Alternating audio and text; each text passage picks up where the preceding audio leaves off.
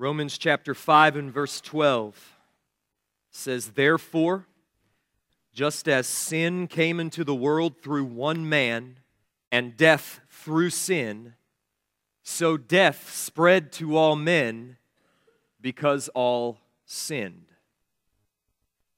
It is impossible to overstate the gravity of what transpired in the Garden of Eden on that fateful day at the dawn of human history. There is simply no way to employ hyperbole in reference to the fall of man.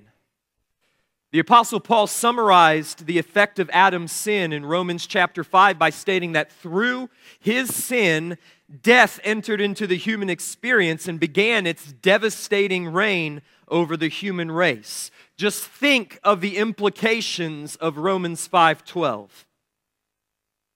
Every cancer, every car wreck, every child who dies in infancy, every senior adult who succumbs to the ravages of old age, every atrocity, every genocide, every loved one you've ever buried, every funeral you've ever attended is the result of Adam's sin. And the death of the body is merely symptomatic of a far more ghastly reality which is the death of the spirit that results from being severed by sin from its union and communion with the living God. When Adam turned away from his posture of love, trust, honor, obedience, and enjoyment of God to reach for that forbidden fruit of sovereignty and self determination, all humanity turned aside in him, and his rebellion set the course for every generation of man to follow. Ever since the fall of man, every infant is brought forth in iniquity and is conceived in sin. So says Psalm 51 5. And continues down their hell-bound path unless or until they are intercepted by divine grace which is precisely what I pray God would do for some of us here this morning.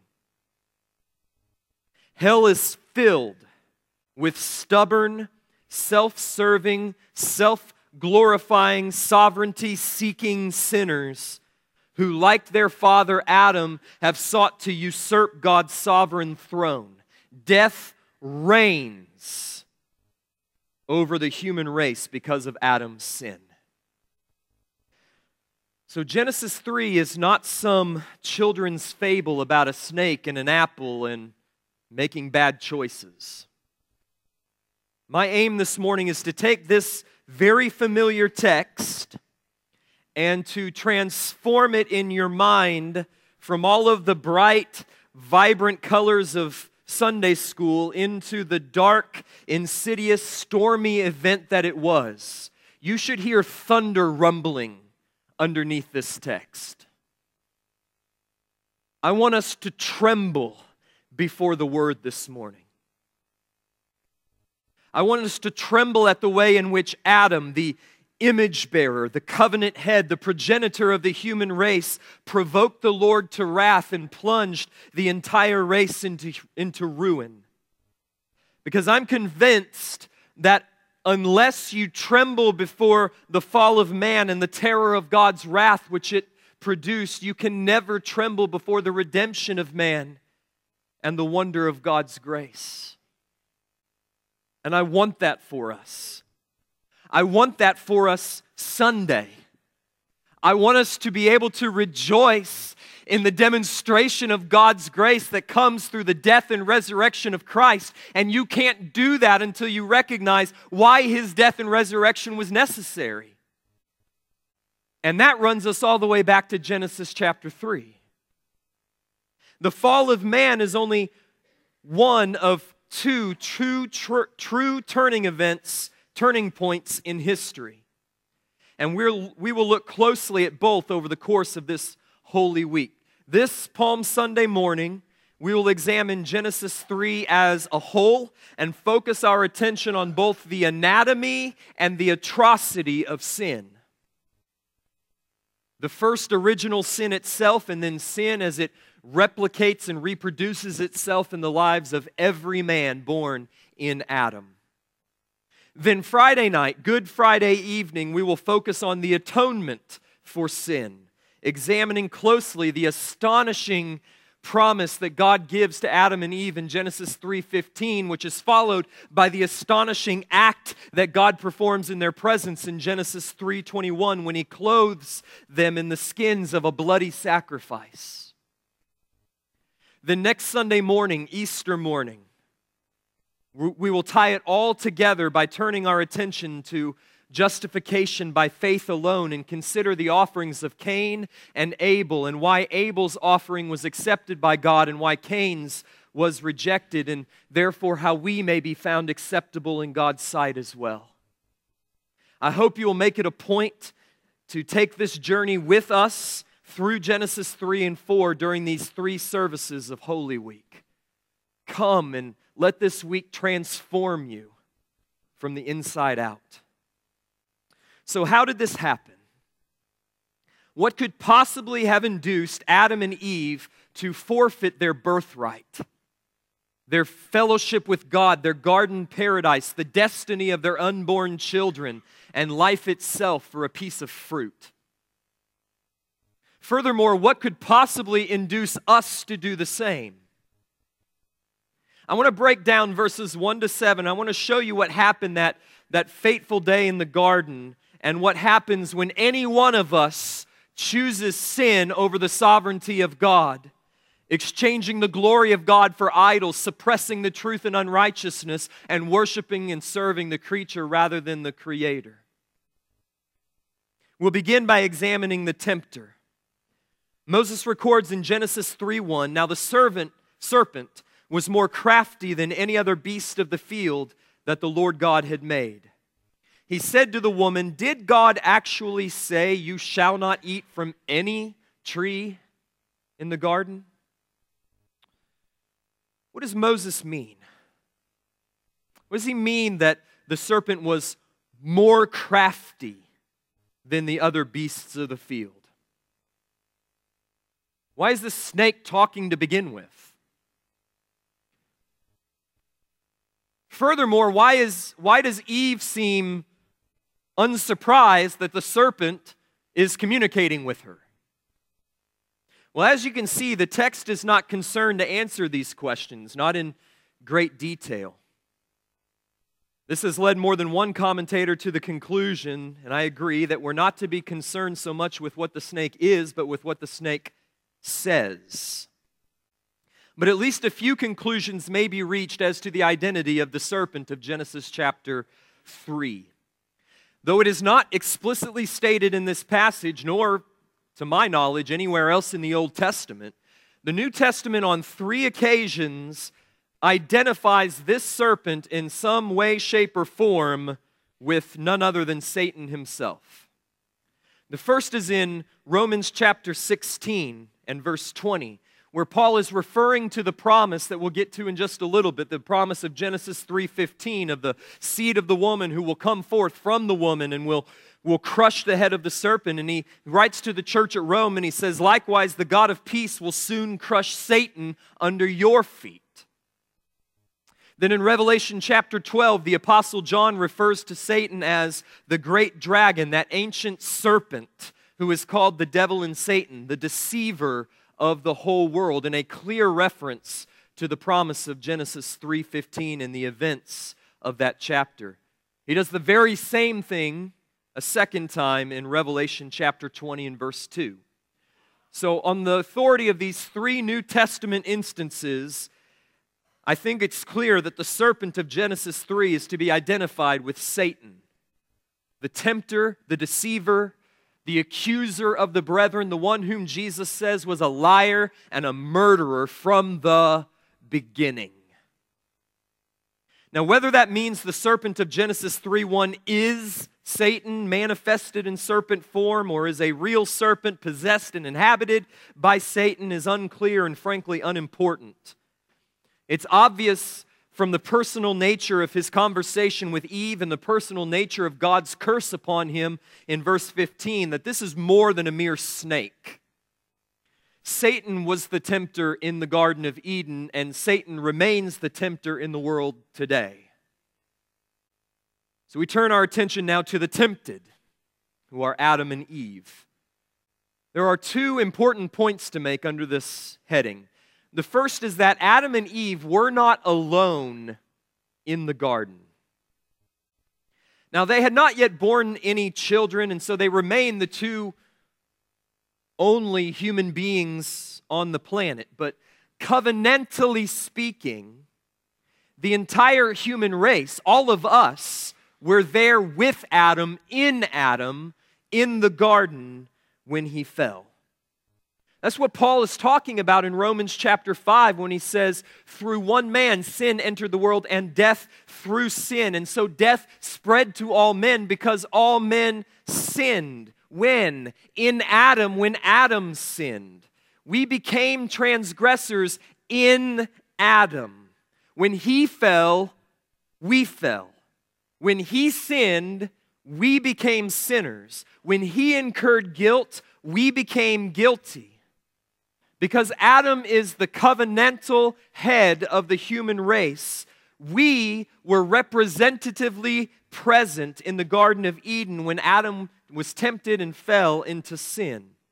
This is such an important theological concept. Our unity, our covenantal unity in Adam is absolutely fundamental to your understanding of the gospel because it not only explains why Adam's sin has any effect on us, but it explains how Christ's obedience has any effect on us. In the same way that Adam's sin in the garden was imputed to all those whom he represented in the garden, even so is Christ's righteousness completed on the cross imputed to everyone whom Christ represented on the cross. So, the very same way in which we fell is the very same way in which we're saved. You can't understand the gospel apart from Genesis 3. Secondly, it seems that Adam and Eve were tempted in somewhat different ways. Throughout Scripture, the responsibility for the fall is uniformly laid on the feet and placed on the shoulders of Adam and not Eve. Which is interesting because in Genesis chapter 3, Adam takes a rather passive role in this whole thing, and it's Eve who has the conversation with Satan. So why can't we blame the woman? It's what Adam tried to do. Didn't work out well for him. Hasn't worked well for any man since. Well, this fact caught the attention of the Apostle Paul in a passage in which he is speaking and delineating the roles of women and men within the church, he bases his prohibition on women teaching men on a very interesting argument. 1 Timothy chapter 2 verse 12. I do not permit a woman to teach or to exercise authority over a man, rather she is to remain quiet. For Adam was formed first, then Eve, Okay? If he'd have stopped there, I, I would totally understand him. All right? So he's making an argument from the, um, the primary creation of Adam uh, prior to Eve. But he doesn't stop there. He says, and, in other words, and here's another argument Adam was not deceived. The woman was deceived and became a transgressor. Adam was not deceived. Eve was deceived. So, what does that make Adam? It makes Adam a coward. To Adam was granted the headship, and with that headship came an authority and a responsibility to guard the garden of the Lord and to guard his wife, whom God had given him. And he failed in his responsibility, not under the veil of deception, but with his eyes wide open. Eve was deceived. Adam knew what he was doing. What should Adam have done in Genesis 3? If there were no fall, how would we read Genesis 3? How would it go? Well, Adam would have stepped forward between Satan and his wife, whom he had been given with whom, in whom he was, or whom he was entrusted to guard, he would have stepped between them and he would have resisted Satan's temptations through faith in God's word, just like the second Adam did. When, when the second Adam was in the wilderness and Satan came and tempted him, and he keeps parrying Satan's thrusts with the word of God. And he should have driven Satan out of the garden. Get thee behind me, Satan. And the story would have gone very differently. We turn to the temptation itself. As we will see, it's, it's not about forbidden fruit. It's about something far deeper, something far more desirous to human nature. The fall, the fruit, is about self autonomy and self determination. The serpent said to the woman, Did God actually say, You shall not eat of any tree in the garden? And the woman said to the serpent, We may eat of the trees of the garden, but God said, You shall not eat of the fruit of the tree that is in the midst of the garden, neither shall you touch it, lest you die. But the serpent said to the woman, You will surely not die. For God knows that when you eat of it, your eyes will be opened and you will be like God, knowing good and evil.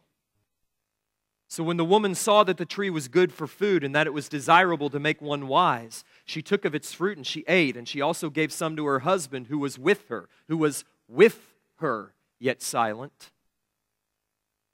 And he ate. At issue is the tree of the knowledge of good and evil, and God's command prohibiting him from eating of the fruit of that particular tree. We first ran across this tree a couple of weeks ago in Genesis chapter 2 and verse 9. And out of the ground the Lord God made to spring up every tree that is pleasant to the sight and good for food. The tree of life was in the midst of the garden, and the tree of the knowledge of good and evil. Then in verse 15, the Lord issues the command with respect to the tree. The Lord God took the man and put him in the Garden of Eden to work it and to keep it. And the Lord God commanded the man, saying, You may surely eat of every tree of the garden, but of the tree of the knowledge of good and evil you shall not eat, for the day that you eat from it, you shall surely die. Now, we learned a couple of weeks ago when we looked at the covenant of creation that Adam and Eve were bound, they were obligated to love, trust, honor, obey, and enjoy God with all of their being. And it seems as if God formed this tree of the knowledge of good and evil in the Garden of Eden and forbid them to eat of it as a test of their covenant faithfulness. Obey God's command, continue in love, trust, honor, obedience, and enjoyment of God, and you'll eat of the tree of life, and you and all of your descendants will live forever. Disobey my command, reach for this knowledge which is not given to you Step outside and turn away from this relationship of love, trust, honor, obedience, and enjoyment, and you will surely die. That was the covenant. Those were the terms of the covenant, and this tree represented the test of the covenant. By encouraging them to enjoy the bounty of His good creation, yet forbidding them to eat of this one tree, God was saying to them, I have given you all things to enjoy.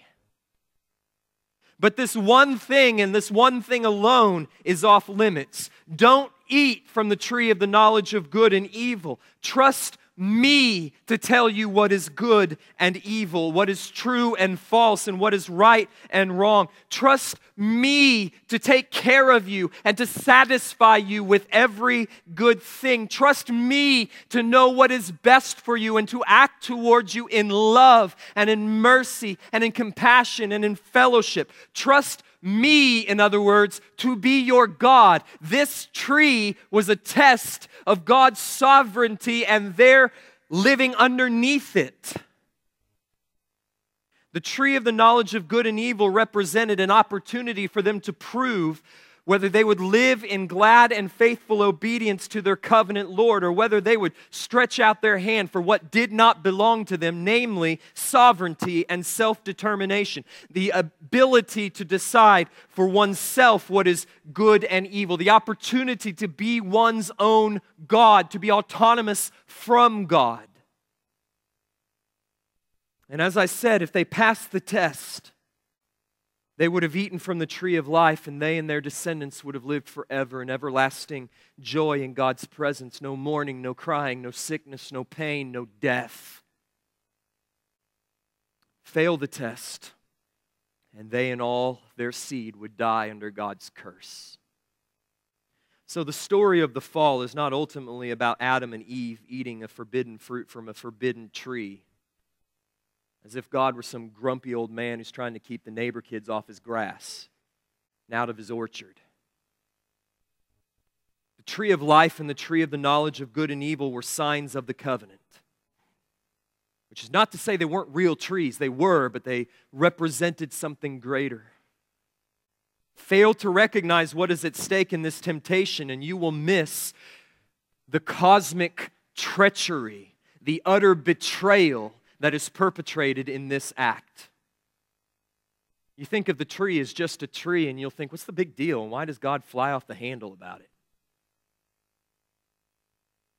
Understand what it is, and you'll see the wonder of God's grace that He doesn't slay them where they stand. This temptation is about sovereignty and self determination. Listen to what the serpent says You will be like God. You can have sovereignty for yourself. You can decide for yourself what is good and evil and what is right and wrong for you. You don't need God to rule over you. You can be God. And Eve was deceived, and Adam was not. Now, it's instructive to note the tactics which Satan used in the temptation of Adam and Eve because they're the same tactics that he employs today. And why should he change? They worked beautifully then, they work beautiful now.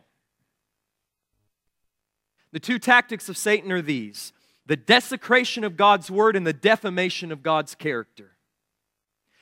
These are the two tactics that he is using today in the lives of some of you. I want to show you how that works out. The first thing Satan did was to desecrate the word of God. Look at the look at the way he masterfully corrupted and defiled God's command. It begins with this little word. Did God actually say? Did he did he really say, "You shall not eat of any tree of the garden"? Is that what God said? No. No, it was not. Look closely at Genesis 2:16. Here's what God said. You may surely eat of every tree of the garden. You see the subtle difference? And yet it goes straight to the character of God. In one, he's stingy, in the second, he's generous. Did God actually say, You can't eat of any tree of the garden? Of every tree of the garden, you may eat freely. There was but one tree forbidden them, the tree of the knowledge of good and evil. Every other tree God had created explicitly for their enjoyment. Why? Because He's generous and He's loving and He's kind. But by twisting the word of God, Satan called into question the character of God and began to paint him as a strict cosmic killjoy who was keeping good things away from his creatures, which is the way some of you are tempted to think about God today. I would do what I want to do if God hadn't forbidden it in His Word. Why does God forbid it in His Word? Because He wants to keep it from me. Well, the woman responded to the serpent, which was her first mistake. But then she adds to her error by misquoting. She misquotes and thereby misrepresents God's command. Verse 2 We may eat of the fruit of the trees in the garden, but God said, You shall not eat from the fruit of the tree that is in the midst of the garden, neither shall you touch it, lest you die. Is that what God said?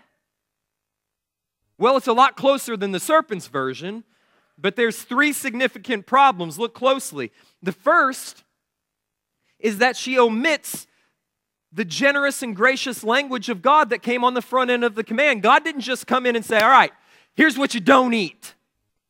He came in and he said, You see everything? You see this glorious abundance? I created everything for your enjoyment because I love you and I want to take care of you. There's one tree in the middle. Do not eat from this tree or you will surely die. So Eve skips over the generosity and she goes straight to the prohibition. Second, she adds a note of stringency to God's command by adding the phrase, Neither shall you touch it. God hadn't said that. And third, like the serpent, she referred to God, Elohim, by an impersonal title rather than by his covenant name. From Genesis 2 4 on, Moses has been using only the covenant name of God, the personal name, the intimate name, Yahweh, Elohim. Satan comes in here and he just refers to him as as the impersonal God, the majestic God. And Eve responds in the very same way, which I think is instructive because it's easier to transgress a mean spirited and strict rule of an impersonal God than the generous and gracious command of a loving Father, isn't it? Then comes the utmost desecration of God's word and the defamation of God's character. The serpent next denies the truthfulness of God's warning outright. You surely will not die. For God knows that when you eat of it, your eyes will be opened and you will become like God, knowing good and evil. God, Eve, is lying to you. He doesn't want you to eat from this tree because he wants you to continue in blind obedience and subservience to him. He knows that if you eat from this tree, you will know for yourself what is good and evil, and you won't need him anymore. Thus, the defamation of God's character was complete. God is not a good and gracious father. Now, God appears to be a deceitful, conniving, insecure tyrant. And it worked. So, when the woman saw that the tree was good for food, and that it was a delight to the eyes, and that the tree was desirable to make one wise, she took of its fruit and ate. And she gave also to her husband who was with her, and he ate. Satan succeeded in getting Eve's focus off of the Word of God and changing her perception of the character of God, and suddenly the tree of death seemed irresistible to her. Satan employs the same tactics today.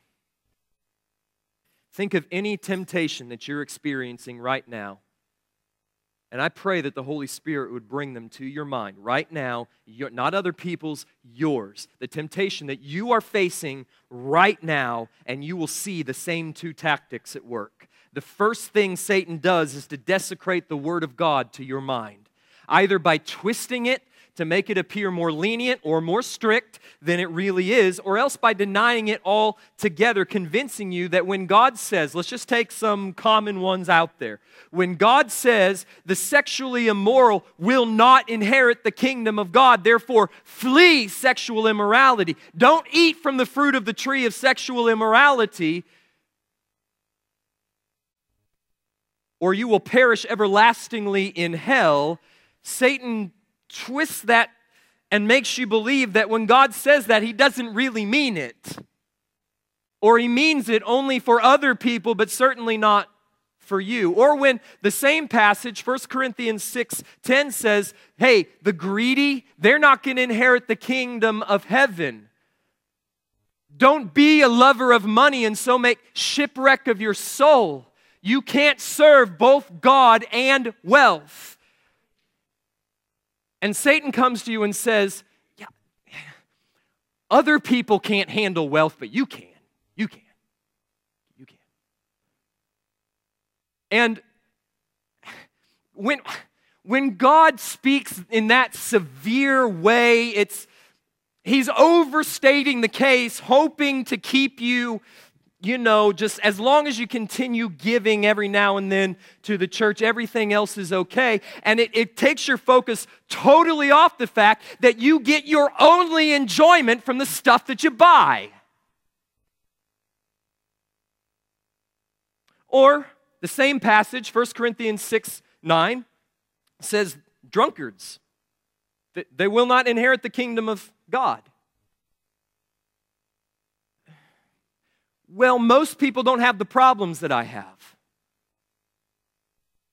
Or I can, hand, I can handle it, even though everyone around you tells you that you can't. You don't exercise moderation, and they would prefer that you don't. I got this. He desecrates the Word of God, then he defames God's character by convincing you that God is withholding from you true pleasure and true joy because he selfishly and insecurely wants all of your attention and focus upon him. I guess God just wants me to be lonely. That's why he forbids me from having this relationship with this person or that person. Temptation is always an attack upon the Word of God and the character of God, and we would do well to recognize it. That's why Paul issued this warning to the church at Corinth, 2 Corinthians 11:3. But I am afraid that as the serpent deceived Eve by his cunning, your thoughts will be led astray from a sincere and pure devotion to Christ. He's still doing it. He's still doing it. Beware of the serpent's cunning and beware of the devil's schemes. Know the word of God inside and out. And if Genesis 3 tells us anything, know it word perfectly. Your kids, your Awana leaders, they're just not, they're not just being strict meanies who won't give you your points if you don't, you don't say it correctly with only these two helps that you get. It's because small changes in the Word of God changes the meaning and changes your perception of His character. It's worth putting in the effort to know it right and with accuracy. If you want to resist the devil's, devil's temptations, know the Word of God inside and out, and thereby know the character of God. And so continue to love, trust, honor, obey, and enjoy Him with all your heart. So that's the anatomy of sin. Let's focus for a few minutes on what sin produces. Let's look at the atrocity of sin. The result of Adam's fall are absolutely devastating. The consequences of the fall are far reaching, affecting several different spheres of man's relationships. It affects his relationship with creation. Look at verse 17.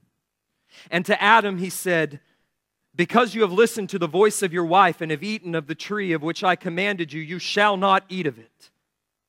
Cursed is the ground because of you. In pain you shall eat of it all the days of your life. Thorns and thistles it shall bring forth for you. And you shall eat the plants of the field.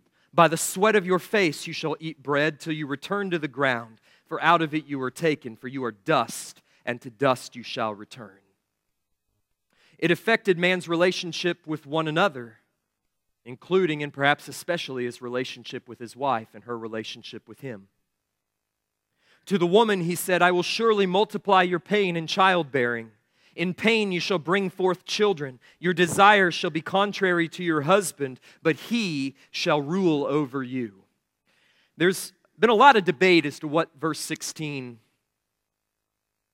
means. But because of the identical language, look at Genesis 4 7 real quick.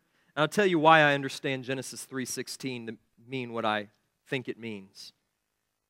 In Genesis 4 7, God uses the exact same two words when he's addressing Cain. If you do well, will you not be accepted? If you do not do well, sin is crouching at your door. Its desire is for you, but you must rule over it. It wants to have you. Sin and you. It wants to have you, but you must master it. Same two verbs. And so when we turn back just a half chapter earlier, and God says, Your desire will be for your husband, but he will rule over you. There's a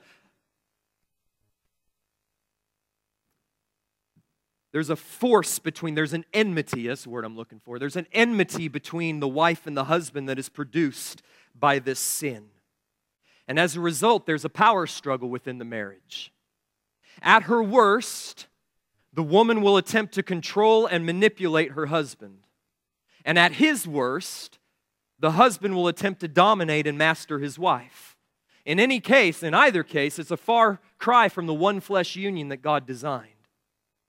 All right, but my focus this morning as we conclude is going to be on the, the effect that sin had upon man's relationship with God. So we're dealing right now, as we close, with the vertical effects. The first and immediate effect of the fall was an overwhelming sense of shame. Then the eyes of both were opened, and they knew that they were naked, and they sewed fig leaves together and made themselves loincloths. This stands in stark contrast to the end of Genesis chapter 2, doesn't it? When the man and his wife were both naked and unashamed. Now they're ashamed, and they try to cover their nakedness. When the man and his wife ate from the tree of the knowledge of good and evil, they, they did not attain to the knowledge of God like Satan had promised. They only attained to the knowledge of their own nakedness before God. False promises.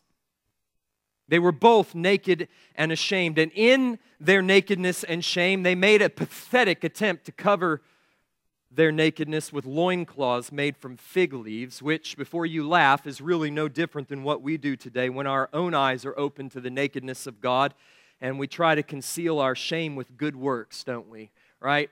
Well, I did horrible things on Saturday night, things I'm ashamed of. So, what do I do this morning? I'm going to go to church. And I'm going to read my Bible more.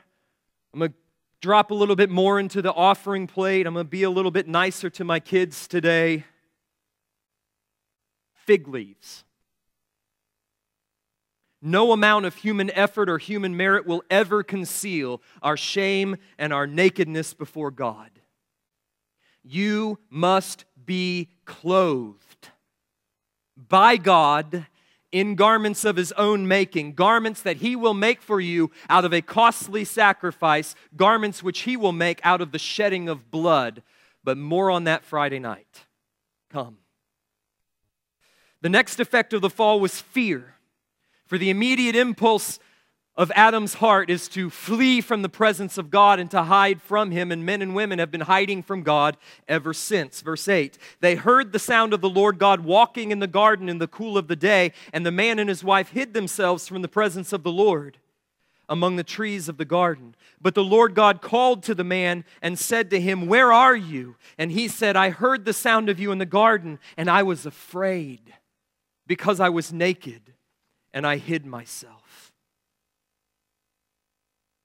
Why did they hide themselves from the presence of the Lord? Because they were afraid. Why were they afraid? Because they were naked. Why were they afraid to be uncovered in the Lord's presence now when previously they had been unashamed? It's because while in their state of innocence, their nakedness was a sign of their innocence. And they felt no shame in the presence of the Lord because they had no sin. But now their conscience was defiled, and in their guilt, they felt an intense humiliation before the holy gaze of God. And all they wanted to do was to cover themselves up, to hide themselves from his piercing gaze. Now their nakedness was no longer a sign of their innocence, but a sign of their guilt and of their exposure to the wrath of God.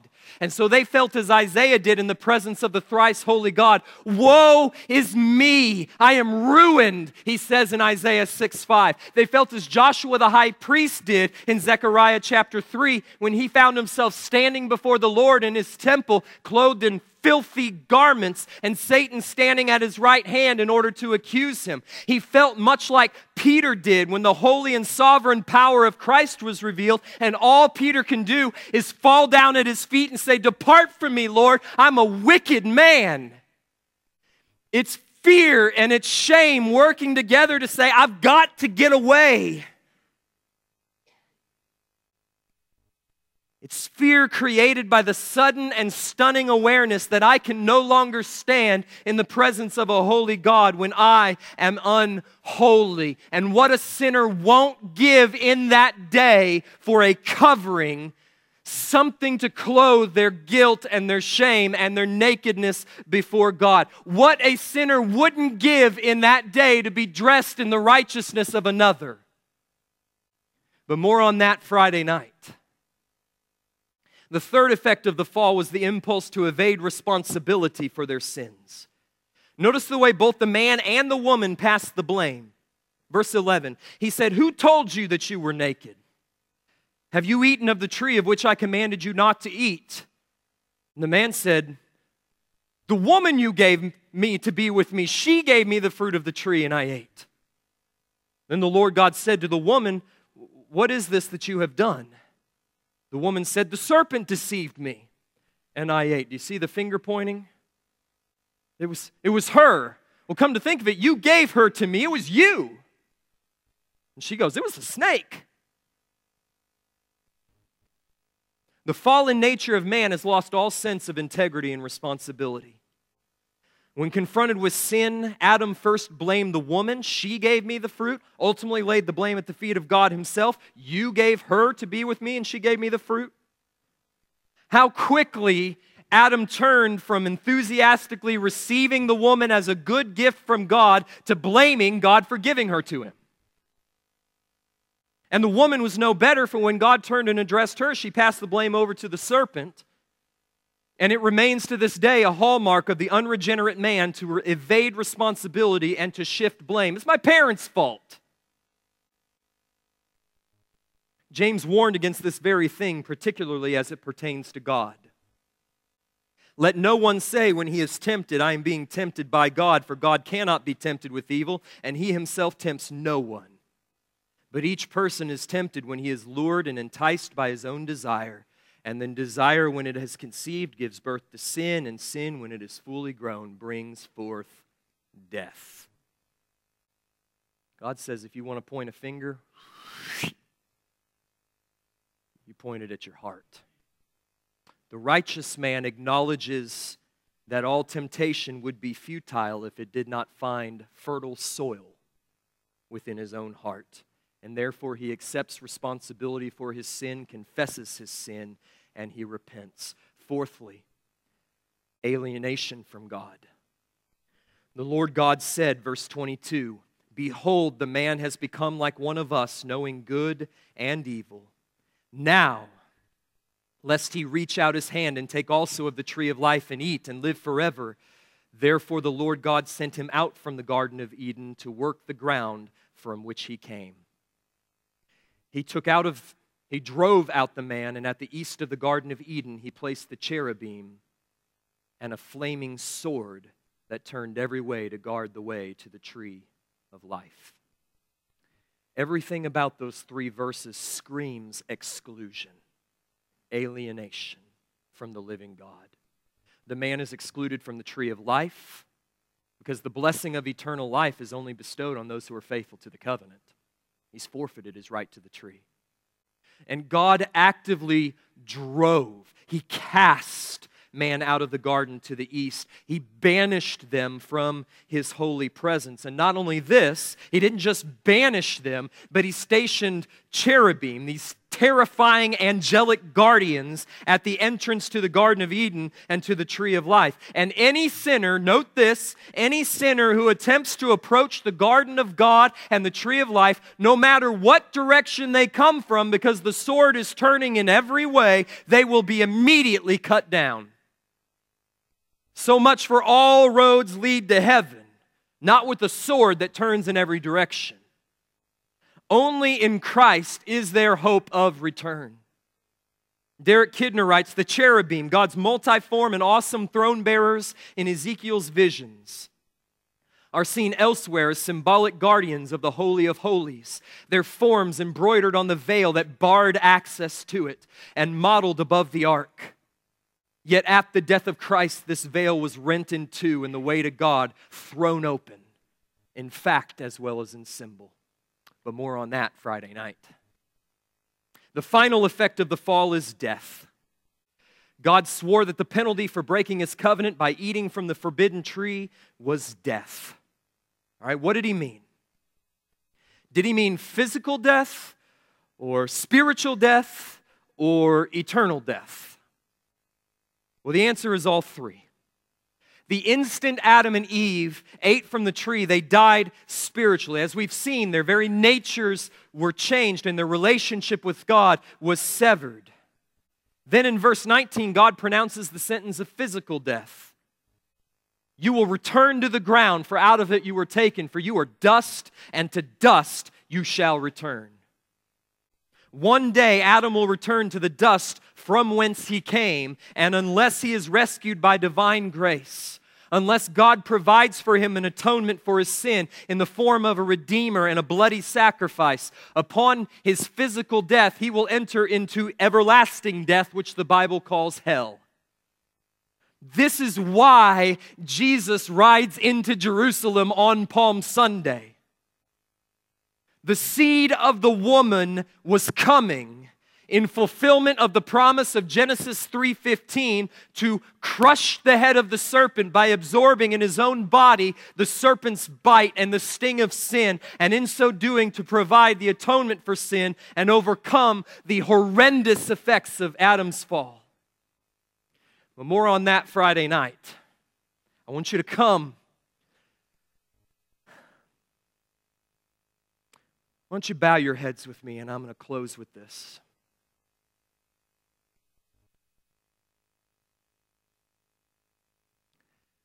Here's Genesis 3.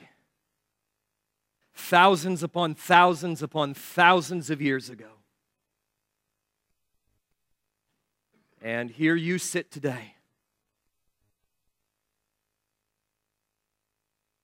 And I want to try and take Genesis 3 and by the power of the Holy Spirit, while you meditate before God, and I want to try to press it into your hearts because there are two types of people here today. Two types of people in this room that I want to address. There are people in this room today who are presently being tempted to disbelieve God's word and to distrust God's character. Like Adam and Eve before the fall, you, and you know who you are, I pray by the Holy Spirit. You stand on the edge of an abyss about to plunge to your death. Your hand is outstretched toward the fruit, and you're about to bring it to your mouth. Under satanic temptation and deception, the fruit looks like pleasure. It is desirable to the eyes. It looks like freedom, but it is not. It is sin, it is death. Step away from the edge, step away from the tree. Trust God's word and trust His love as a good and generous Father. His prohibitions are not designed to kill your joy, but to increase it exponentially and everlastingly. This morning, you who stand at the root of the tree, at the edge of the abyss, consider your life and consider the sin which you are contemplating and which you are now dabbling in, and repent.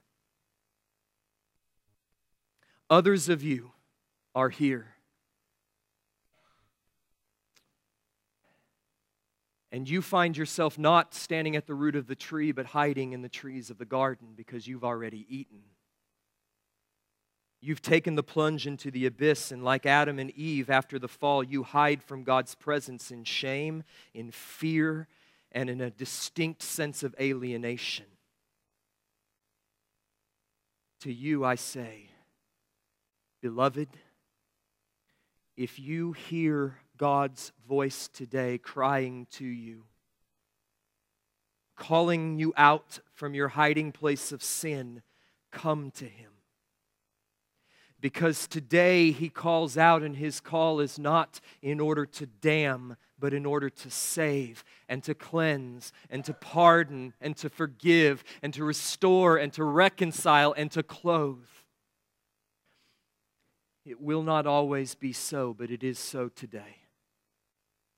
So today, whether you're at the root of the tree or you're hiding among the trees of the garden and you hear the God of creation call out in Christ, Adam, where are you? Come to me. I will give you rest and I will give you joy and I will justify you and forgive you and cleanse you and clothe you. Adam, where are you? You rise up and you answer. You call out to him and you will be saved.